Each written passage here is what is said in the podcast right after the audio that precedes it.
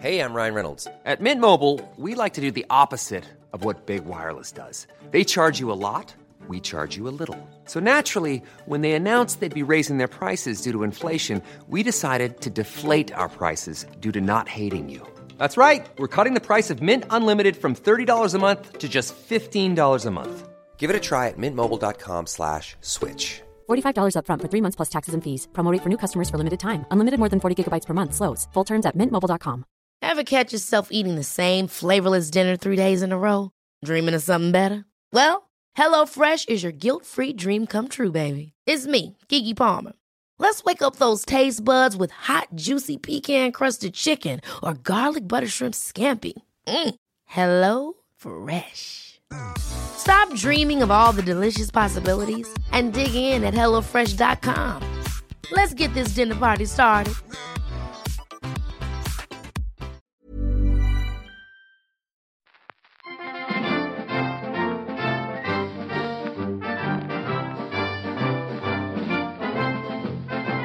Ladies and gentlemen, broadcasting from beautiful South Bermondsey, this is Achtung Millwall.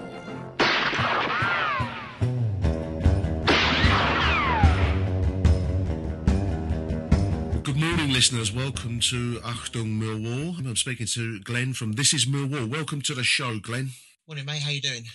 Well, I'm I'm better today than I was yesterday. I started out with every intention of going to Cardiff, um, and then I met a gridlock of traffic around the, the A4, which was apparently the Hammersmith flyover was closed, and I sat in the uh, sat in Earl's Court basically for an hour and hour and a bit before turning back for home. But you, congratulations, you made it to the game yesterday.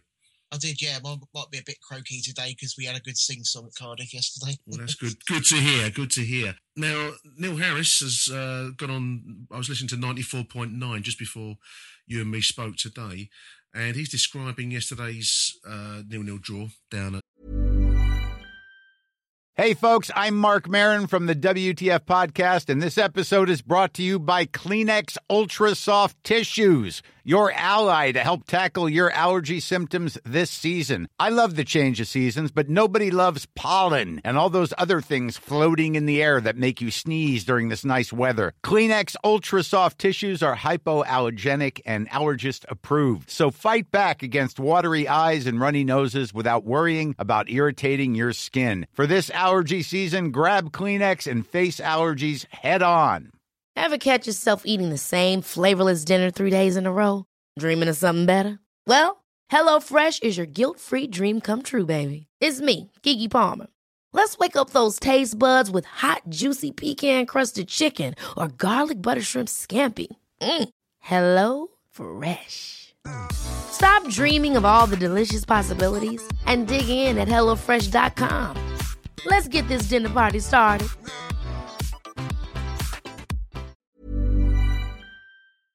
Um, it's not Ninian Park anymore. It's called something else now, isn't it?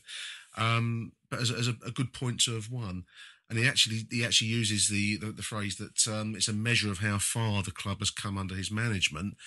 That we would have gone to Cardiff yesterday with the expectation of actually coming away with a result, and we're disappointed that we didn't. That's how far we've come, as he puts it. What, what did you make of the game yesterday? What was your, your take on, on proceedings? Um, it was a it was actually a pretty awful game to watch. Um, Right. it, uh, uh, but he's right in what he says that we went there, you know, thinking we can get something out of this, uh, and, and came away having the better chances that you know we could have had all three points. Yeah, yeah. Uh, we certainly looked like we missed, um, you know, Upson and Williams. Um, the midfield did suffer yesterday.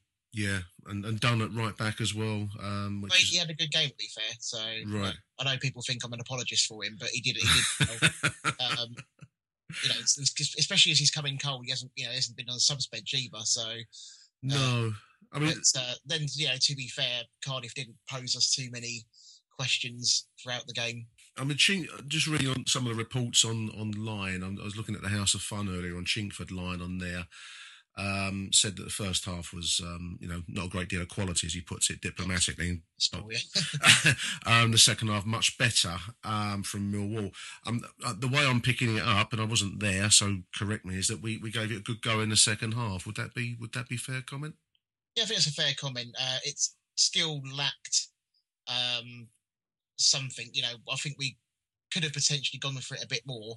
Yeah. Uh, however, I think that was actually almost calculated, and that I think Harris has gone look go forward when you can, but Yeah. if we get a point here and then go to Tuesday with our game in hand, and, and then that's when we need to go gung ho a little yeah, bit. go for it then. Um, I mean, Gaza makes the same point on the House of Fun. He says that uh, Cardiff were there for the taking, but understandably, we were cautious till the last 10 minutes of the game. Um, and I suppose avoiding defeat, Glenn, is our, um, you know, is our, is our prime aim when you go into a place like Cardiff. Yeah, I mean, as, as I say, especially when you look back, you know, I don't think we would have been expecting any results in Cardiff a few, like a month, two months ago, uh, under him. Yeah. Uh, Him, him who should have not been named. yeah, that's uh, yeah. I've started trying not to call him by name anymore. It's, it's deserve mentioning, but uh, you know, that's how that's how much it's changed in such a short space of time. You know, it's the same players, just getting so much more out of them. We we, walk, we come away from Cardiff thinking. Oh, you know, we should have won that if only Taylor Fletcher wasn't shit, and if only um, that ball, when it hit the bar, bounced the other way rather than out. You know, I mean that that's I mean the, hitting the bar is always going to be a luck. I mean you know a, a millimeter or two either way, and it, it, it will go in or it will go in a different direction. But um, Taylor Fletcher is getting a lot of stick online, and I want to get your take on it because apparently he's missed a sitter of a chance. I've not seen any of the highlights, so I'm, I'm just going purely by what I read. Um, but a clear and cut opportunity to score the goal that would have given us two vital extra points. What, what did you see of it, mate? well, you know, obviously I'm watching the game live, so you know, on the replay maybe it looks different, but Yeah. from what we saw, um, Fuller, who did really well when he came on as well, Yeah. uh, crossed in the crossed in the ball, passed it right in front of goal. Basically, all we had to do was even just let it hit him, and it probably would have gone in. he somehow stepped on the ball, Right. um, like he was some sort of statue. Uh, it was just, it was unbelievable. And it wasn't just that miss either; it was the rest of his play. Uh, control was poor. You know, it's, it's the first touch that he made. He flicked it out of play, um, and it was just, it was just, it was awful to watch. Um, it looked like some bloke had been pulled out the crowd because we had no players left, and there's like, you know, put your, this shirt might be a bit tight for you. Put Around the middle. out there, yeah. I mean, this, this is what intrigues me. I mean, clearly Gary Taylor Fletcher has been brought in as, as inverted commas as the experienced older head, you know, for precisely this kind of situation, Glenn. Um, you know, a youngster pitched straight into the heat of battle in the first team and he gets a clear open chance and he misses it. Well, you can say, well, that's no place for a youngster to be, is it? It's, it's, a, it's a place for men. Uh, and here's Gary Taylor Fletcher, who, who and you're right, he, he is carrying a few extra pounds to, to be quite um, to be quite blunt. He makes me look anorexic. I mean, we've been reading all season about Magaye Gueye and his body fat index. I, mean, I, I don't know what, you know. It, it's remarkable that um, you know uh, there's a picture of uh, Taylor Fletcher on the news at then. He's got a double chin, and you, think, you know he's a professional sportsman. What what kind of respect does it does that show your your club or, or yourself actually for your profession? It's it's it's remarkable that he's, he's actually getting out on on a in, in the first team. And you know what? He could, he could be as fat as he likes if he was, you know, had a bit of class about him. But the, the problem I have is, you know, to me, a, a proper old professional is someone who still has it no matter what. You know, has that little, you know, like a Claridge or a, a Kerry Dixon when we had them. You know, they just they they're knocking on, but there's still something about them. And to be fair, I mean, you look at, look at Ricardo Fuller. I know that you know the fans and him had a bit of a falling out before, but you can't deny that when he, you know, when he plays, he certainly is a is a. You can still see that class in him. It's class, and he he also has respect in the sense that he keeps himself in condition. He, you know, he's clearly at a, an age where um, doing a regular ninety minute start will be you know too much to ask of him. So he is going to come in as a substitute, but he never looks out of, out of condition. He always gives everything he's got to give. And I'm I'm just fascinated by. I mean, Aldo here has got that um, Gary Taylor Fletcher is disappointed. This is speaking to Harris.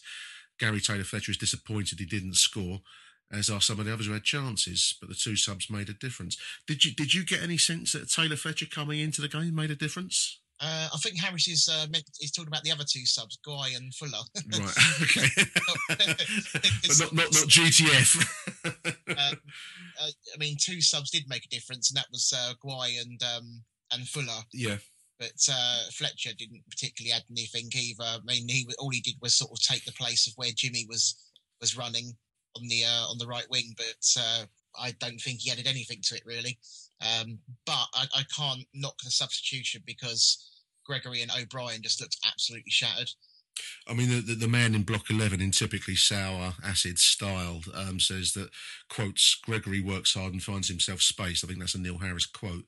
So the man in block 11 says, Do you know why Gregory finds space? It's because the defence doesn't give a fuck where he is.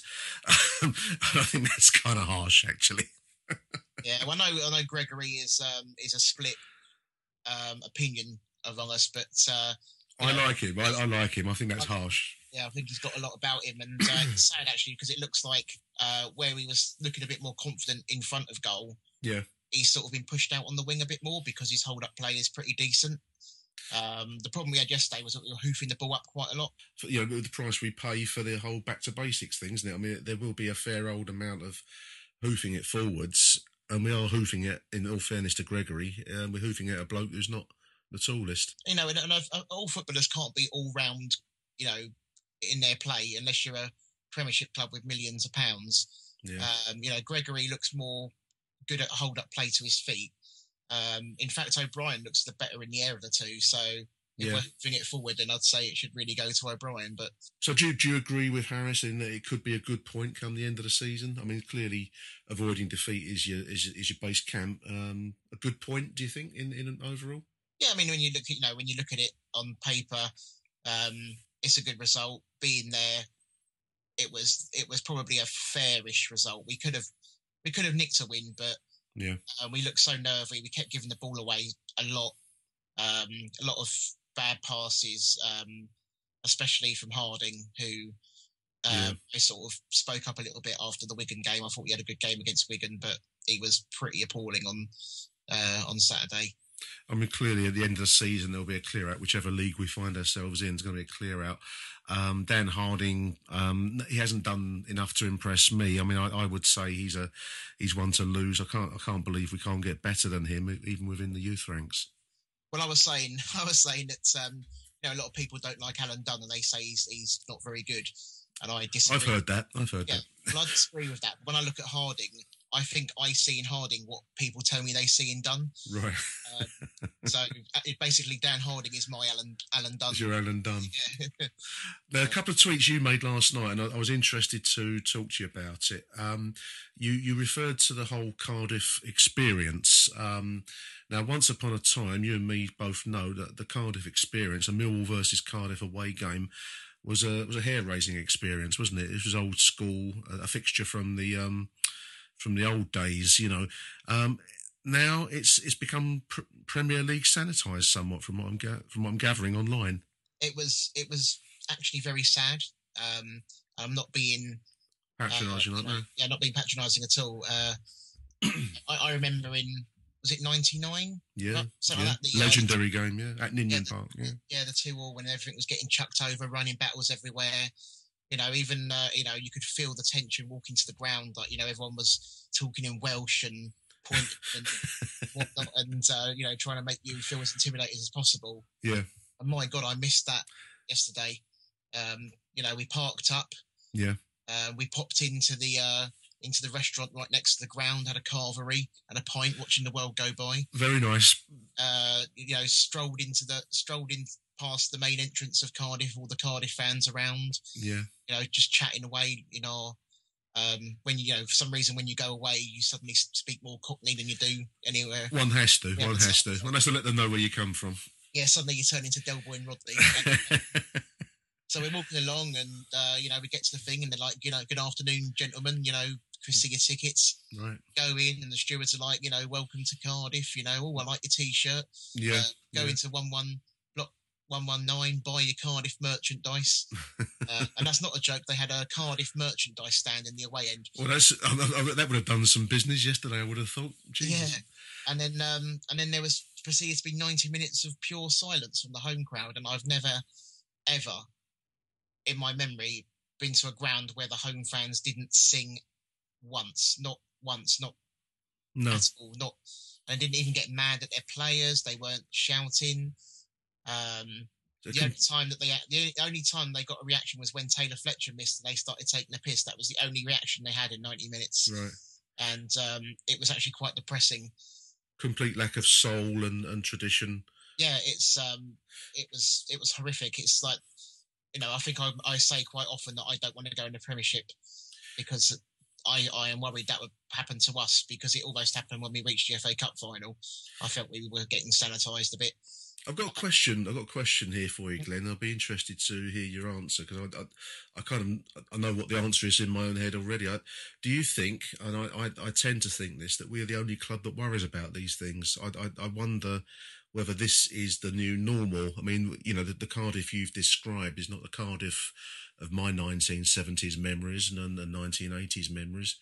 Um, are we the only club that actually looks back at those days and thinks, "Wow, those were the days, those were the the golden eras," and and now is feels like you know you, you have kind of gone to a I don't know a basketball a British League basketball game where no one really cares who wins and who loses. That's a that's a probably a, a very good question to put out there and and see. I think a lot of the fans that probably miss it are ones that don't go anymore. Like you know, I have quite a lot of Chelsea followers, and they yeah what their clubs become.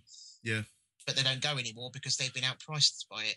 I can see West Ham going down the same route. I mean, they're, they're, on the brink of moving to the Olympic Stadium, which is not far from where I live, and it's a fantastic venue on the on the edge of the Stratford, um, you know, shopping centre and all that comes with that. It's it, it's what I would traditionally call what, when you go, went to Chelsea, you know, or the, the Chelsea experience. Now, it's it's more like um, a day out um, with none of the old school Chelsea experience of the 1970s.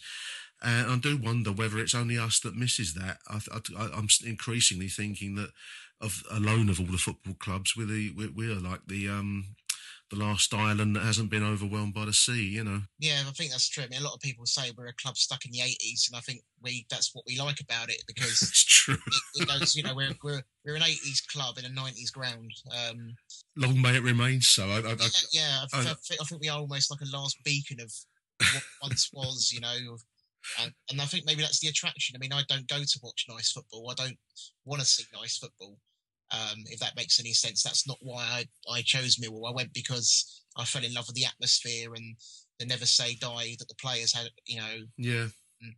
It was interesting. There was there was a few posts after the uh, Tuesday night win over Wigan, which was a decent, you know, a decent second half performance, and I, I, thought the atmosphere was okay. It wasn't the best Millwall atmosphere I've ever heard in in my life. Um, reading some of the posts from the Wigan forums, people saying the atmosphere was toxic. It was like going to Eastern Europe, and you know, you, have got this kind of sense of um, it, it, was it is so different to the average football fan's experience now in 2015.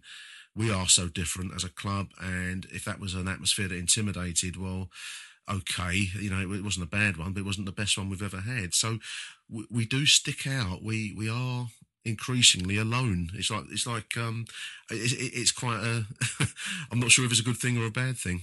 Well, I've got two things to say about that. Um, uh, first off, is that um, you know that that atmosphere against Wigan was far more deserving than a Tuesday night game against a Wigan deserved. Yeah, sense. Um, I doubt you'd get many. I, I thought it was maybe it's because it's been so bad as well, but it felt you know like a proper Millwall atmosphere. It was certainly getting well, as the tackles went in, and again, I'm wondering whether we're alone in this, Glenn, because you know other clubs seem to have this idea, a bit like we were stuck with with Holloway. They play beautiful football and they pass it, and they want to be, you know, watered down versions of Barcelona. We don't give a shit about that. As soon as the tackles went flying in, as soon as there was a bit of a stand up, push and shove, and a few uh, hands were raised, the crowd were electric and alive, and that's what we go to Millwall for. That's that's what the club is all about. But we, we, we it does feel like we're the only club that gets on with that stuff. Well, I was having a bit of an argument. I've had an ongoing argument with one of my mates um, who keeps who keeps saying that our atmosphere is rubbish at home, and I'm and I disagree with that because even at its worst, it's, there's still noise. Yeah, sense like when you watch highlights or you hear it on the radio, etc., etc., you still hear chatter and noise, so it still has this there's always a bunch of horrible blokes having a go at someone about something yeah, somewhere in the ground, you know. It's one of our own players, like you know, someone, someone somewhere is getting a bit of um, a bit of stick. I mean, I saw a West Ham fan. I think I can't remember if I mentioned this before, but he said about um, you know, he noticed on on TV that every time a decision goes against us, like the whole West or East stand just goes flying at the linesman. Exactly. There's blokes running down the steps. They want to. They're, they're, they're, God knows what they're screaming. You know. Uh, you see that at any other ground? I don't think so. And I think that's the attraction, really. Well, once upon a time, you would have seen it at Cardiff, and from what you're saying there, you didn't see any of that yesterday. So something's changed. That can only be the premierisation of Cardiff. The foam finger up the up the Welsh bum almost, isn't it? You know. Yeah, or maybe it's just because they uh, they got Scott Malone. It's just depressed them so much that uh, they've given up on life. He was subbed, I understand. He got a bit of abuse and was substituted out of the game. Was would he have any impact on the match? Um, only for only the impact he had was for our amusement, really. Um, he uh, he looks like a tramp. Um, you know that that haircut should be illegal. He's got a top knot, I believe, a Shoreditch top knot. Yeah, yeah. It's just, any man that has that should be shot on sight. To be honest with you, but uh, it was uh, yeah, he did absolutely bugger all. He he uh, uh, letting the ball go out of play. You know, bad control. Uh, I think he put put one half decent cross in, uh, and then apparently, um, you know, inverted commas, he got injured. Yeah, and came um, out of the game and uh, walked off seemingly fine to the amusement of our away fans. um, but uh, I think the home fans were cheering as well. Uh, something in it. Uh, well, in fact, the Cardiff fans said that they were cheering him getting the sub just as much as we were. So um, he certainly made an impression there. That's one thing we can say. Tuesday night is a massive game now, Glenn. Um, away at Blackburn, massive, massive game.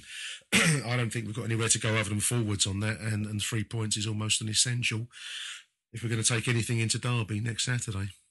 Yeah, I think this is um, this is it now, isn't it? Yeah, I mean, to be, I mean, realistically, it's our game in hand. So there is, to me, no harm in just absolutely going for it. No. At the end of the day, if we lose, there is still a chance. You've got the um, FA and their their their panel, yeah. which we you know will be will be the last um last piece of wreckage of the as the ship sinks, you know, as the Titanic goes down. Um, but yeah, a win on Tuesday is an essential. Uh, and then if you know if, if the FA do do their job as they should, then that puts us in front of Rotherham if if we can pull off three points there. Massive game, massive game. Um, you know, it's a, it's a case of it gives us the chance to put the fate in our hands rather than yeah in others. You know, for me, we might as well just go for it. If we lose, we lose. Realistically, have no right to be where we are now to have this chance of getting out of it, considering how bad it's been. No, um, you know, Harris has installed um, hope. You know, it might be false hope, but it's hope. Yeah. Um, and that's what kills you, Glenn. That's what yeah, kills you. what kills you. Yeah. Fantastic. Well done for getting down there yesterday. You succeeded where I failed. Um, really appreciate the match report this morning, mate. Short notice, and I, I, I you know, thank you very much for that. And uh, thanks for all your help on the show this season, Glenn. It's been fantastic, no, mate. Yes, but thank you for having me on. It's, uh, it's been good. Achtung, Millwall. All right then, big welcome to the show now to previous guest, Denzel. Welcome back, Denz. Evening, Nick. Good to be back. Thank you, mate. Yeah, now we were mere speaking um, in the aftermath of a good win the other night over uh, Wigan. Oh, despite the euphoria of the result the other night, I mean, obviously we're still deeply in the mire at the moment. And my eye was caught by an article that you posted on the House of Fun the other day. I thought it was a really interesting piece you did there. Um, and it's headlined The Real Reason That We're Going Down, presuming that we do indeed go down, though we hope we won't, of course. Yeah. Um, and you've identified our, what, what, we might as well call our shocking track record in, in the transfer market. Yeah, uh, sort of what prompted it is that we keep, obviously, we're, we're struggling, or we're, we were struggling, we're doing a bit better now. Yeah. Hopefully, if the Football League intervene, we may be doing even better. Yeah. But, uh, the people always say you put you put oh we we should be doing this we should be doing that oh, we can't compete at this level everyone can spend millions and we can't yeah. we think well we have actually spent quite a bit of money we're just not really spending it in the right place um, we may not have money millions to lavish on the, two million pound strikers left right and centre or, or 11 million pound strikers if you're Fulham yeah um, but we we have invested a lot of money in a lot of players and you sometimes think well if that money had been better spent, where would we be now? It's, it's really striking. I mean, it's, it's actually a really good thread. and it's, um, you know, the House of Fun's often full up with um, sausages and UKIP and God knows what else, but it's actually a really yeah. good, interesting thread from a Millwall perspective because I mean, you've you, you know, you've lifted the um, since 2011, you lifted all of the players that we've signed in that time, and there's some some fascinating names in there. Ones I'd forgotten for um, you know, or even or blanked them out of my memory completely. Um, the likes of uh, I mean Justin Hoyte's in there, but another name that caught my eye was Aaron Lee Bennett. I, would completely forgotten that he ever existed. Oh, it sounds yeah, like Mr. Mr. Mr. Barrett. He was a uh, was a, we were we had no goalkeepers apparently. Didn't we at the start of the season? Ford was injured, and we got someone in. Yeah, on the bench once, and that was it. Now, I mean, now it's mentioned, I mean, it comes back to me, but I completely forgotten. I thought it was like a country DJ or something, Aaron Lee Bennett, like late night with Aaron Lee Bennett. Um, but I mean, the, the, point you're making is good. I mean, with the signings that we've made, the, the, the fees and, and, and, the signing on, on costs and so on have been listed as 2.2 million. I mean, that's always a, an estimate, but I think it's probably a fair estimate. And then you've taken a stab at uh, the wage costs for those players. So we've had um, 47 players, I think, 67, sorry, excuse me, 67 yeah. players signed since 2011. And signing on fees have been 2.2 million. And we're speculating a little bit because we have to, yeah. that wages will be in the region of 10 million for these, these players, most of whom have been, well, various degrees of um, failure, apart from the odd standout like Chris Wood, who was only with us for a very brief period of time. I think the, the thing that stands out is how many of those players have contributed long term. If you look at how many of them have come in for six games, five games, in, in some cases, some of them have been signed, played a couple of sub games, and disappeared again. Yeah, you've got yeah. people like we. Uh, one name jumps out, Paul Connolly. Yeah, yeah. We signed a right back who, on a what was it, a three, four months deal. He played a couple of games. He was absolutely useless. Nondescript, I think, yeah. is, is, is, a polite way to put it. Nondescript. Yeah. Useless is probably more realistic, yeah.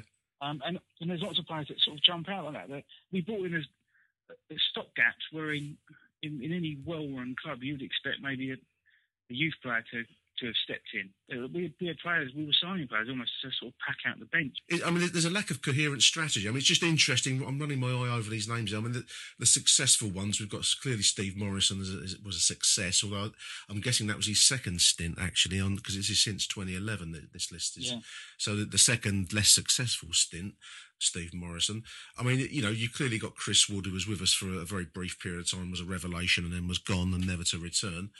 Um, players like Benik, Benik Afobe, I mean, you know, we were chasing him under Holloway, I believe, and, and you know, I've forgotten he actually did play for us briefly a few years ago. Yeah, that was a um, little bit unfortunate because he, well, he he looked quite promising, apart from when he was played on the wing by Jackett. Yeah. Um, but uh, he got a knee injury and, and he finished it. He, he would have been, a, he could have probably, had, well, possibly had the same sort of impact that, that Kane had for us. Um, we'll, ne- we'll, never know. But um, he, was, a bit greener than he, than he is now. Was, it two years, two, three years ago now? I suppose the nearest thing to a successful signing, I'm just looking at Darius Henderson. I know this might generate a few laughs around the, uh, the internet message boards. I mean, Darius Henderson, in terms of goal return, you could argue, of those signings, was the closest thing to a successful um, yeah. successful signing there. Other than that, it's a fairly large litany of failure, isn't it? Really, when you look through those names. Just just running through them now, people like well, Chris Taylor was a, a decent signing, but again, yeah. it was he, we had a year, an injury troubled year of him, and then he was gone again. Yeah, yeah. Um, you could argue that Ed Upson's been a decent signing. It, it, with the benefit and now, yeah, with the benefit of hindsight. Yeah. I mean, I think for the most of his period, you wouldn't have said that. But I mean, you look, I'm looking at Matthias Ranégie in there, Federico Bessone. this is, this is yeah. where the, this is where the true wine of life lies, isn't it? It's uh, it's in these little. Um, odd, I mean, I'd forgotten Owen Owen Garvan played for us as well. I mean, I, I yeah. actually thought he was fairly decent when he played for us. Uh, but even you look at what you would consider sort of successes, Harry Kane um, and people like that, they they're not our player.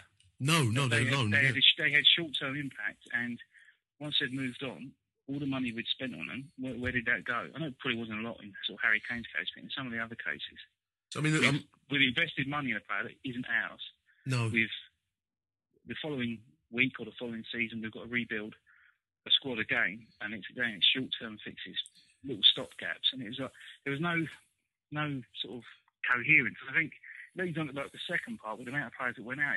It's a sort of the sheer turnover of players. I think has been one of the main problems.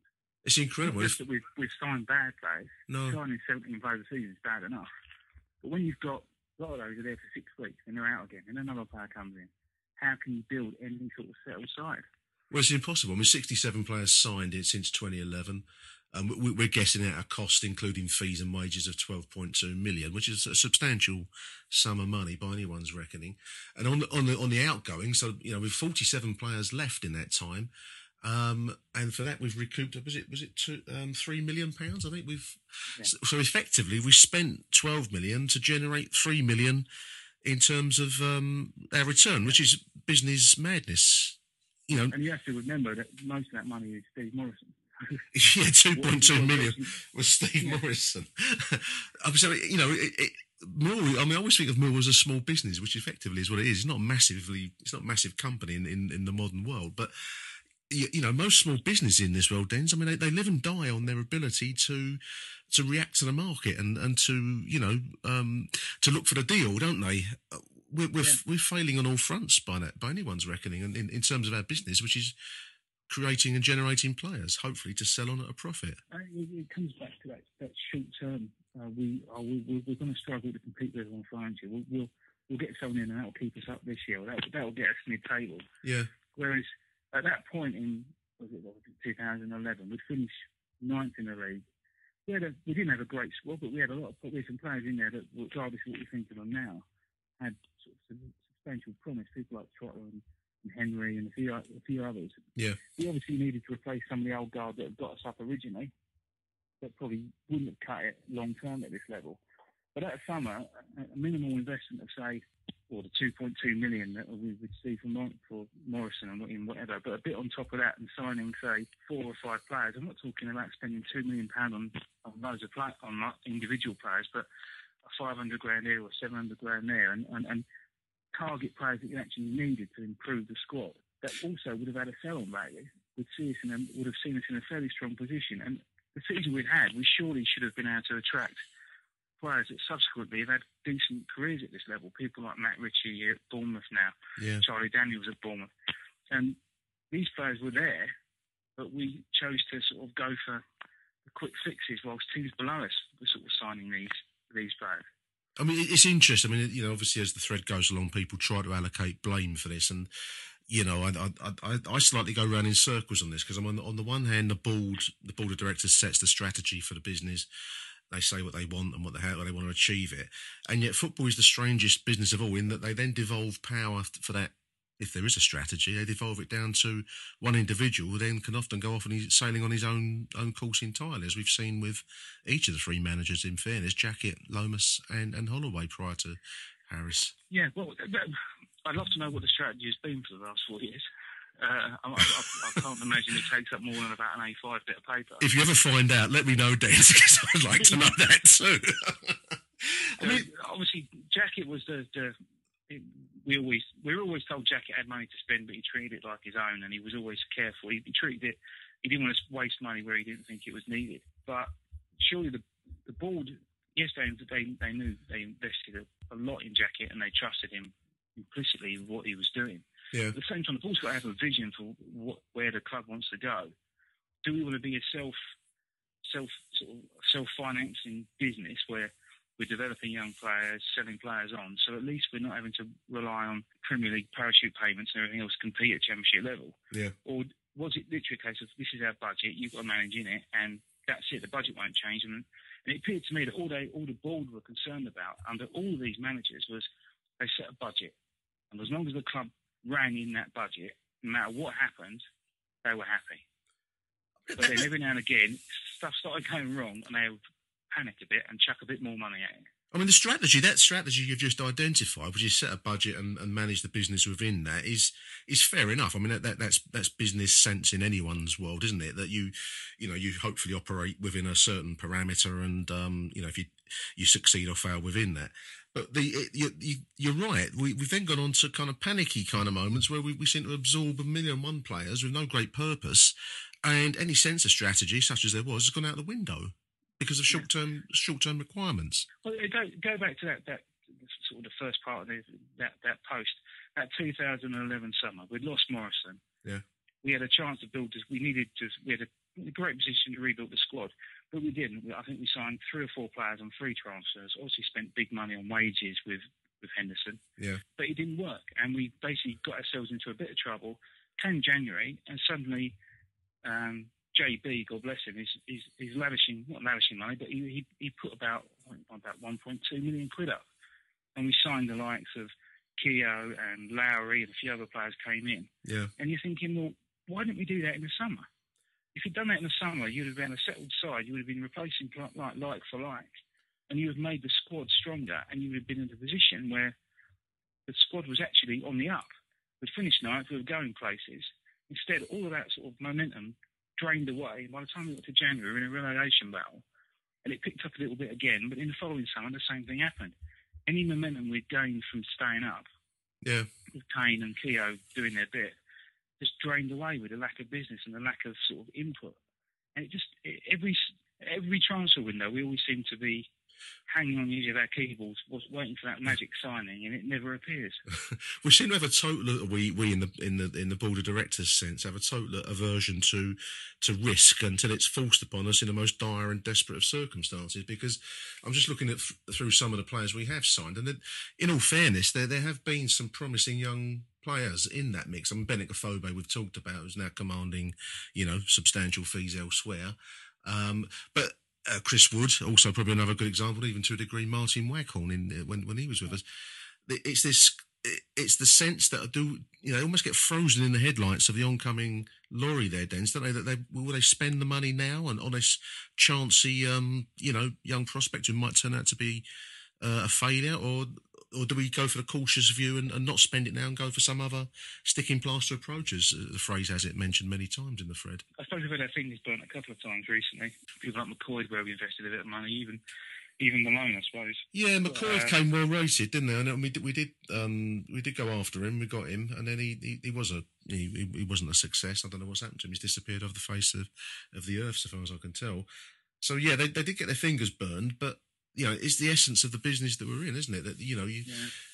judiciously made signings, judicious investment, uh, and hopefully, the you know, sixty percent plus the time, you return a profit on it.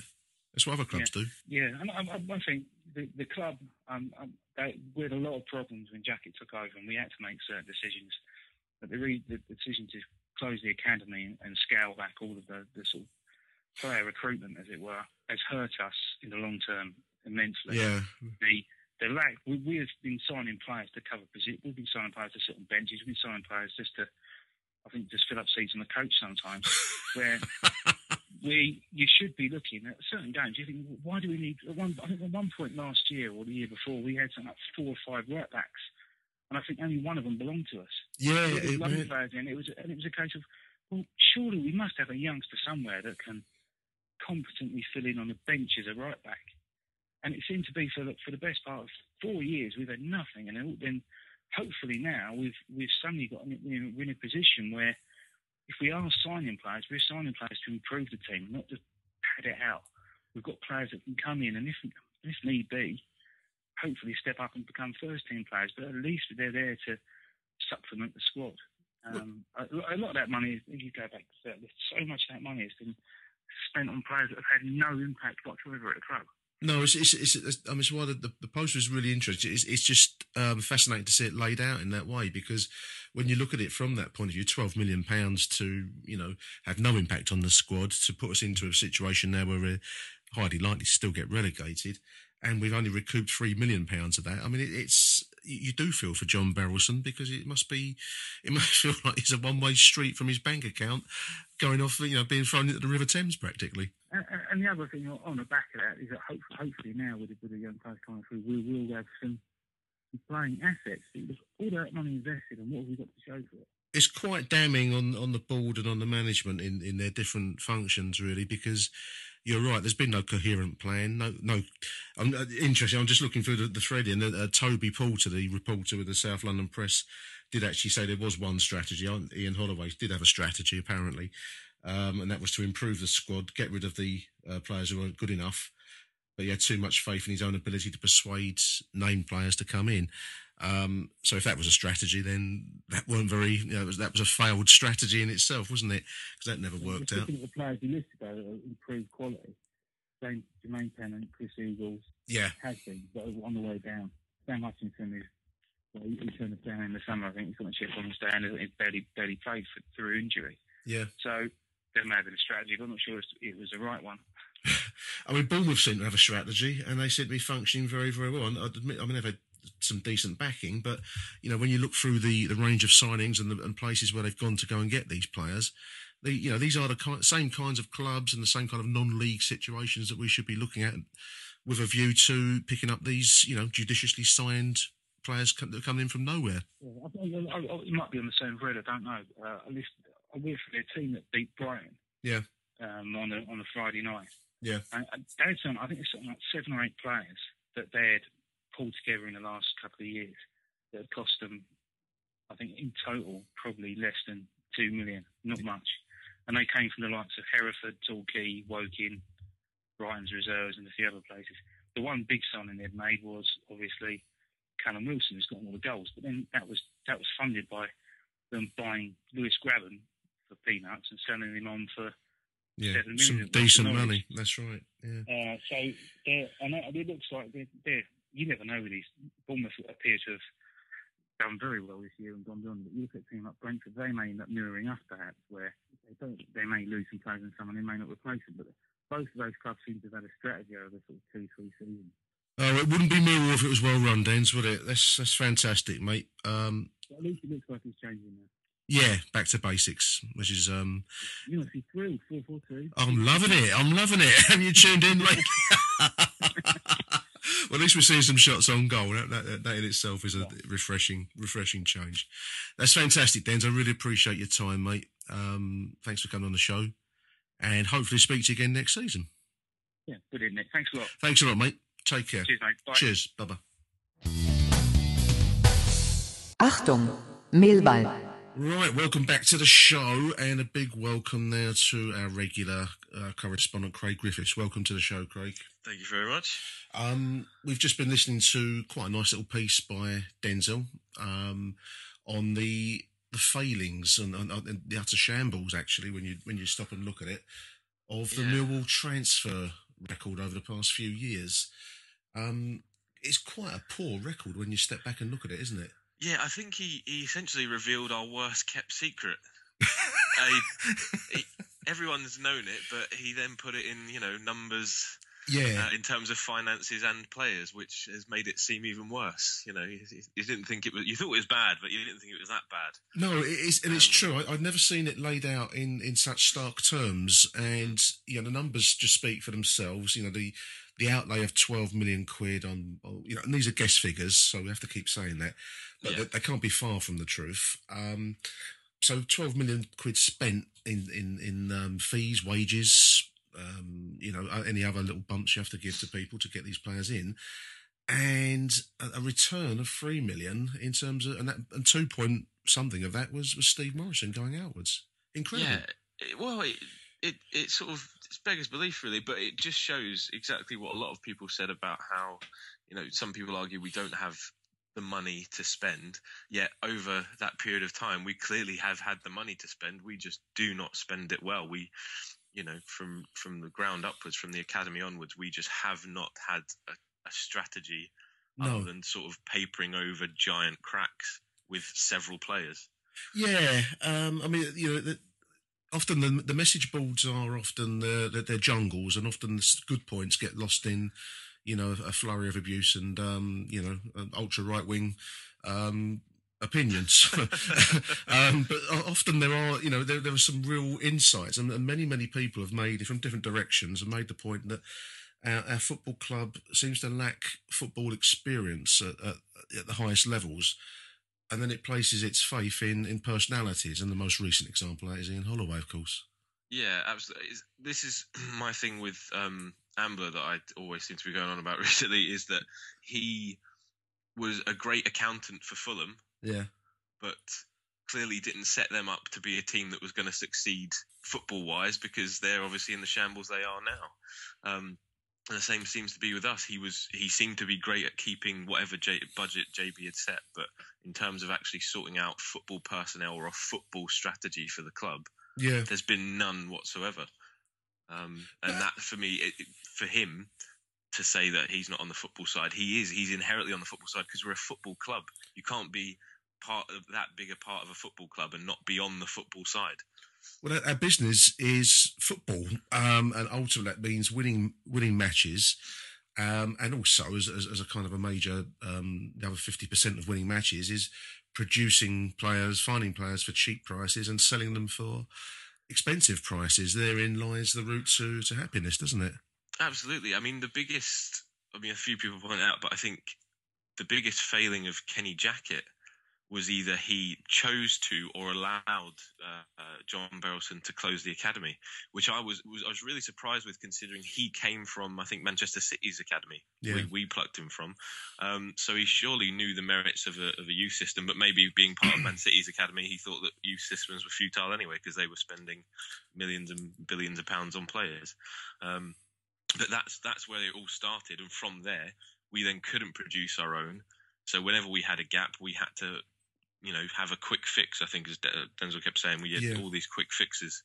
And my gosh, there have been some. Well, I don't know if they're, they're fixes. They're, they've certainly been quicks. I mean, I'm just looking this season alone. I mean, it, there's there's a real masochistic pleasure in, in reading through these names and and and players. I mean, uh, you know, Angel Martinez is is. Uh, does he exist anymore? I mean, he, he came in with fanfare, didn't he? And we've we've barely seen the man.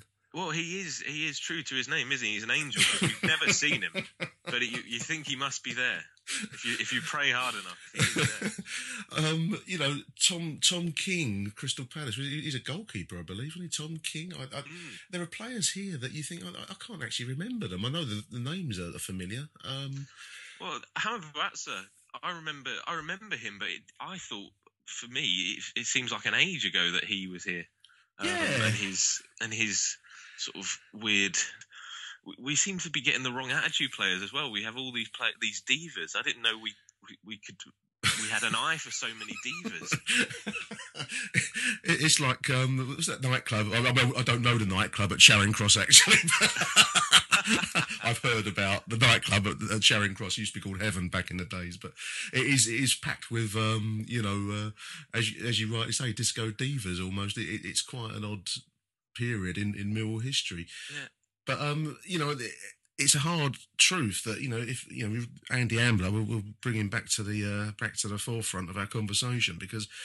Okay, um, an accountant is, is is a fine and honourable profession, but the essence of accountancy is that there's a balance sheet, isn't there? That you want to be on the black side of the of the of the balance sheet and not on the red side, and we're deeply on the red side on those on those figures, deeply.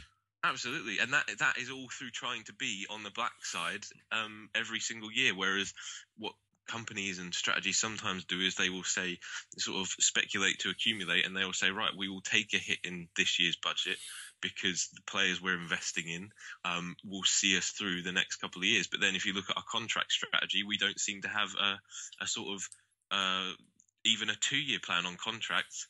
No.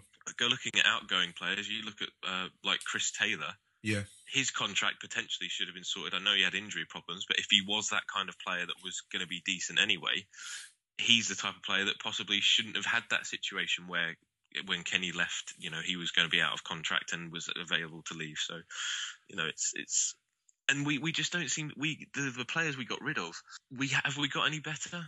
Andy Frampton and Tony Craig. Did we really get any better kind of defenders over that period of time? Well, in some ways, I mean, I, I- separate. I'm, I'm doing a little uh, piece on Jimmy Abdou, and in a way, the story of Jimmy Abdou is the story of the likes of Tony Craig and, and Frampton to a degree, because each of them, in their time, were seen as limited players, and we were going to aspire to um, be the Bermondsey Barcelona. Each of the three managers in their different ways. Kenny um, had a nervous breakdown versus Swansea and decided that you know everything he knew was wrong, Yeah. and now we've got to pass the ball like we're uh, you know we, we've we've come from the, the the football top table, and then Lomas tried to bring in this so-called modern style.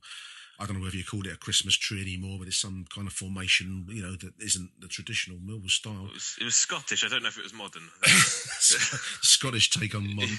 um, and then Holloway also came in with this fine talk that we were going to play a certain way and, you know, pass the ball. And we played relentlessly with the one striker that didn't score any goals, um, all in the name of modernity. Um, and, the, the, you know, you're right. I mean, the likes of Craig and Frampton were seen as old school industrial.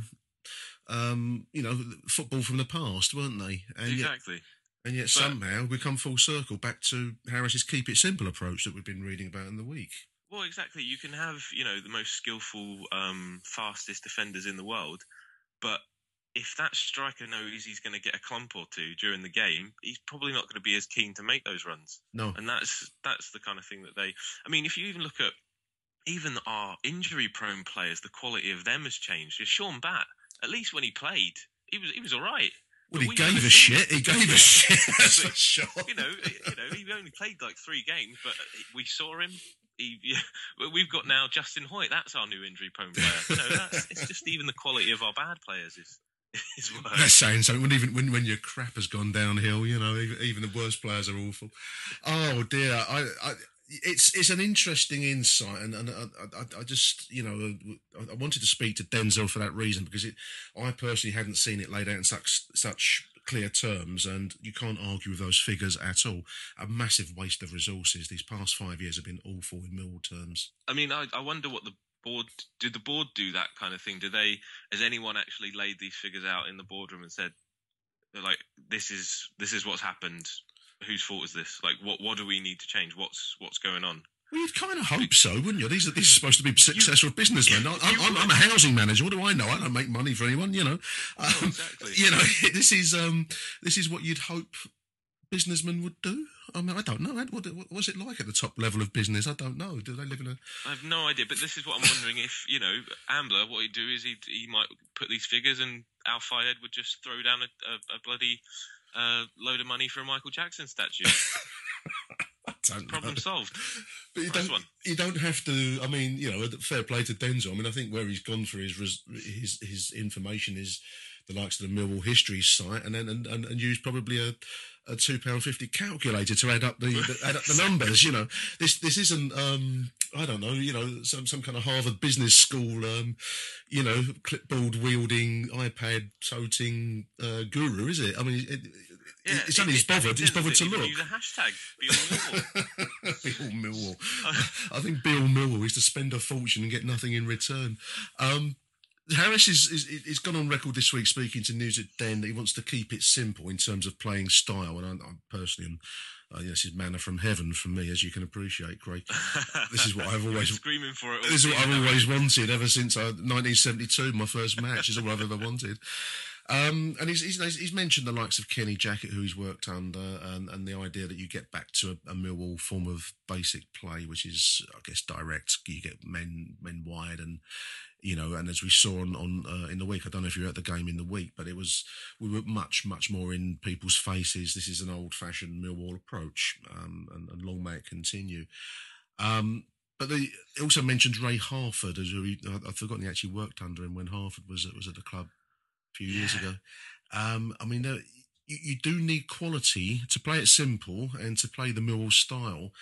Uh, I've just written a note to myself. It's much easier when you're playing the likes of Steven Reid, Tim Cahill, um, you know, and, and, Paul Ifill, um, than if you're playing with uh, Mathias Ranégie and, and. Stefan Maierhofer.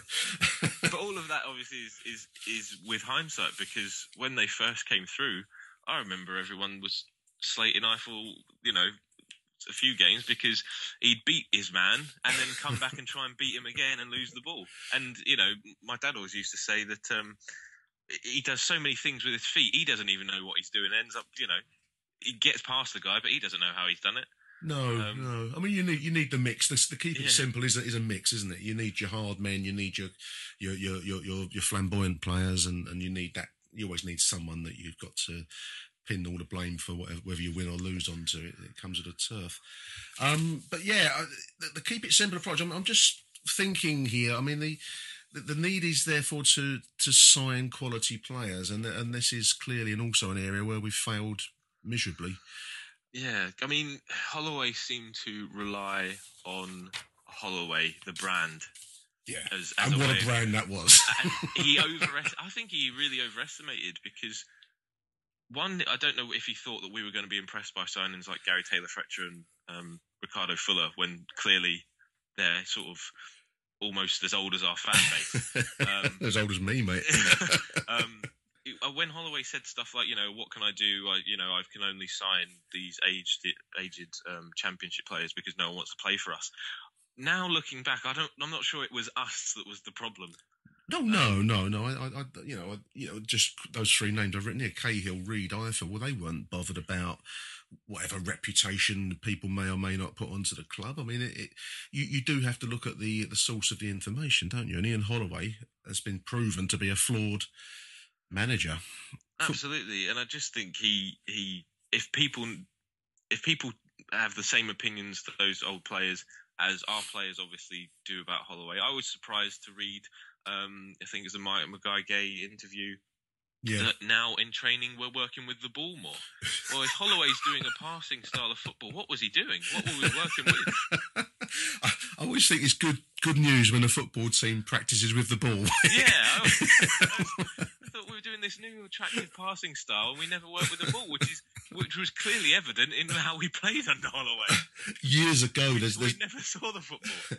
There's a chapter in Eamon Dunphy's book where I think the, the Mill coach back in the early 70s was a so called forward thinking man. And he, he came up with an idea where you, you, you, you didn't train with the ball because that meant that when you actually got on the field of play, you were hungry for it, you wanted the ball. So it was a bit like, um, well, not Pavlov's dog, that's the wrong, wrong, but it's that idea that the more you get you slavering for the, for the football, the hungrier you are when you get on a pitch, the more desire you'll have. I mean, it's utter bollocks. Where do these people come from? Um, I, I don't know. But just one other thing I wanted to to move on to. Um, clearly, Harris um, in his piece on Newsday, he kind of acknowledges that he he, he is inexperienced in, in football terms, and um, he, it, we've we've also had two individuals now that we are using for um, for various purposes. We've got Andrew Mills, who is our head of recruitment, which sounds very posh and sounds like he should be working for um, HSBC Bank or somewhere. Um, uh, uh, head of HR, um, head of recruitment, which is um, designed, we are told, to in, improve our scouting and therefore tackle this issue that we've that Denzel and, and we've just spoken about of Mm. failed signings. Um, but also as a mentor, uh, Steve Coppell, um, as a sounding board, as it's described here for, for Neil Harrison, for, for David Livermore. You and me had a conversation on, on Twitter about this. Now, you're, you're not in favour of it, Craig, are you? No, I Not in favour of Coppell specifically, to be clear. Well, I'm not a fan of Coppell specifically. I mean, the man's had two. Bre- he's had. He's only one breakdown away from being the same as Ian Holloway. So it's, it's you know, maybe not being under the pressure of being manager would change that. But no, I, I don't agree with. I don't see the need for if a if a manager's inexperienced, that's fine. If you if you go to if you start a new job and you're inexperienced, you know, they don't hire someone else, you know, all the time to, to look after you. You sort of gain experience by doing the job.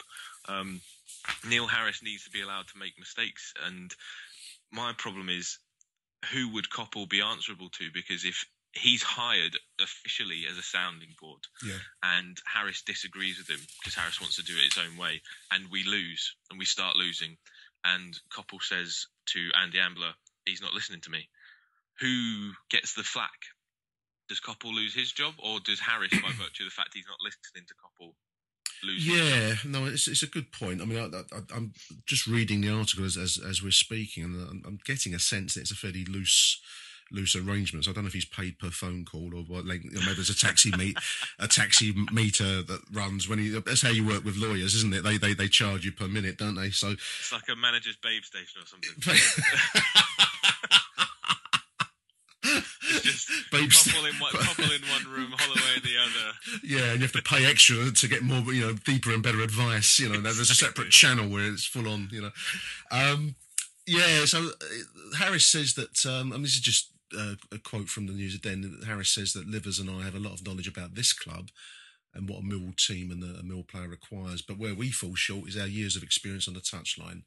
Um, so I'm guessing that he's what he's saying is that he's been plunged into the job um, unexpectedly. So replacing an experienced, so-called experienced manager, and he's he's trying to he's thrown in the deep end, so to speak, Craig, and now he's trying to swim, isn't he? Absolutely, but that's managers do that. That's that's how Sean Dyche did that. I don't think Sean Dyche had anyone who was overly like who was officially hired as his sort of mentor. He had ideas. That's that's how these managers um, break out. You know, um, uh, Brendan Rodgers. He was under um, Jose Mourinho, but he he essentially came up with his own style and philosophy and, and way of doing things at, at Swansea. And Martinez was the same. And Yeah, these these managers need to be allowed. To, I know I'm using famous names, but even Well, I mean, it's a good it's a good choice. I mean, Mourinho himself worked under Bobby Robson, and you know, if you're going to work under anyone's a quality manager there that you you would choose, you know, a man with a huge depth of knowledge of the game generally. Um, so I suppose that's what I'm picking up a little bit here is that um, clearly Neil Harris understands Mill. We've, we've seen that in the in the results. I mean, he's, he's played seven, he's won two, drawn three, and lost two. And compare and contrast that with the previous clown that didn't have a clue about the club. Um, so he clearly understands Millwall, and that's that's fantastic. That's what we want. But management extends further than just Zampa Road, doesn't it? And I think maybe that's what he's trying to uh, tap into a little bit. Yeah, absolutely. And I think the other thing I think is is the reason we shouldn't hire Coppell or anyone as a as a overall mentor is because he needs to be able to get ideas from different people. He needs to be able to use um, Kenny Jackett. He needs to be able to use Steve Coppell. He needs to be able to use um, Mark McGhee. Yeah. Um, you know, all, all, all these all these old managers. You know, um, you know McGhee and Strachan are you know doing quite well for the for the national team, and McGhee probably still has ideas that that Harris would be able to pick and pick and choose and stuff like that, and even old players who might have worked with different managers. You know, um, Tim Cahill probably got a wealth of knowledge from David Moyes that Harris might be able to tap into as well. You know, it's there's I think to stick all our eggs in the couple uh, basket, Basket. would be madness. I mean, it just it, it seems that he is kept at a phone call distance. I mean, he was at the game at Charlton, and they may not let him in any any more than you know one to get a free ticket every so often or something. Um, but he's kept at a phone call's um, you know length contact. Yeah. And also speaking to Neil Ardley over at Wimbledon, AFC Wimbledon apparently too. So um, I don't know. I mean, maybe that's one for the listeners. If you're listening to this, what do you think? Do you think that uh, we should retain Steve Coppell? Uh, we, we all know he's a Palace cunt, don't we? We that, that comes that's that's a given. But I was I was kind. I didn't mention that. no, well, you got to mention it. You can't, you know, you can't, at some point. I've, in the last couple of pieces I've done on Steve Coppell, I've always had to get that in there because Yeah. it's, it's the truth, and you can't hide from the truth. So let me know. Let's let us know what you think to that appointment. And he'd had. He, but the other thing is, if he chose on to do recruitment, then where does this leave our Andrew? One of our several Andys we've got. Um, it's like the hear no evil, speak no evil, see no evil. well, head of Um, recruitment also recruits the, the, the people serving behind the uh, the hot dog stands and you know the program sellers. And, yeah, exactly. uh, we don't have lotto tickets anymore. We don't have 50-50 draws, do we? But it'd be Well, covering that. the role I was wondering if he was going to play was the same as um, I've forgotten the chap's name, but the guy at Southampton who basically, you know, he's there to to, and they have prospects for every level, so they know that if Ronald Koeman leaves or when even um, Pochettino left, they had Ronald Koeman. That was it. He was already there, lined up. Yeah. And I'm wondering because that's what that's what a team needs. They need that kind of people are too reactive when we hire managers and sack managers. You need to have sort of a, a coherent plan, and you need to have the same with players. We need to know that if Shaun Williams leaves, um, have we got anyone who can replace him? Undoubted. I mean, I'm, sure that's what Andrew Mills is straight onto at the moment. um, yeah. 12 million down, 3 million up. That's the kind of track record of the club that we follow, isn't it? yes, exactly. Well, this is the thing. I don't know. I don't know if he is actually on that. I just don't know if he's just managed to worse, worse himself into a job. I just think he's got a, an old copy of Championship Manager on his computer and he's got that as his, that as his resource. and it impressed the interview. I don't know. Big game Tuesday night now, Craig. Um, I think it's a must-win Tuesday. I can't. We a draw there really won't do us any any good. I think we have to go to Blackburn and get a result. Yeah, I think I still I think we need to get a result definitely. I'm not if we go down now though, it will be gutting and it is the hope that kills you. That's that's Yeah, the thing that's upset me most is that especially with this potential point deduction, I just thought it's going to give us all that hope, Hope, that's yeah. going to make relegation that we all seemed to accept now going to be a bit more heartbreaking. Um, It's like the patient in a coma where they, they, they- suddenly they come back, don't they? And they start talking coherently, and so you get hope again. And uh, I know what you mean. I know what you mean. But Um, um, I'm not. I'm no longer fearful for if we go down. In terms of, I think with Harris in charge, with the youth set up, I think we've got a good enough structure to stabilise. Even if we don't make a challenge um, straight away, we've got that thing to sort of stabilise while we're there. Fantastic. Well, that's the show, listeners. Thank you to Craig Griffiths for stepping in at very short notice No after my, after my disastrous traffic day yesterday. Really appreciate your time, Craig. Fingers crossed for this week. Thanks for all your help on the on the show this season, mate. I appreciate Hey, it. no problem. Always a pleasure.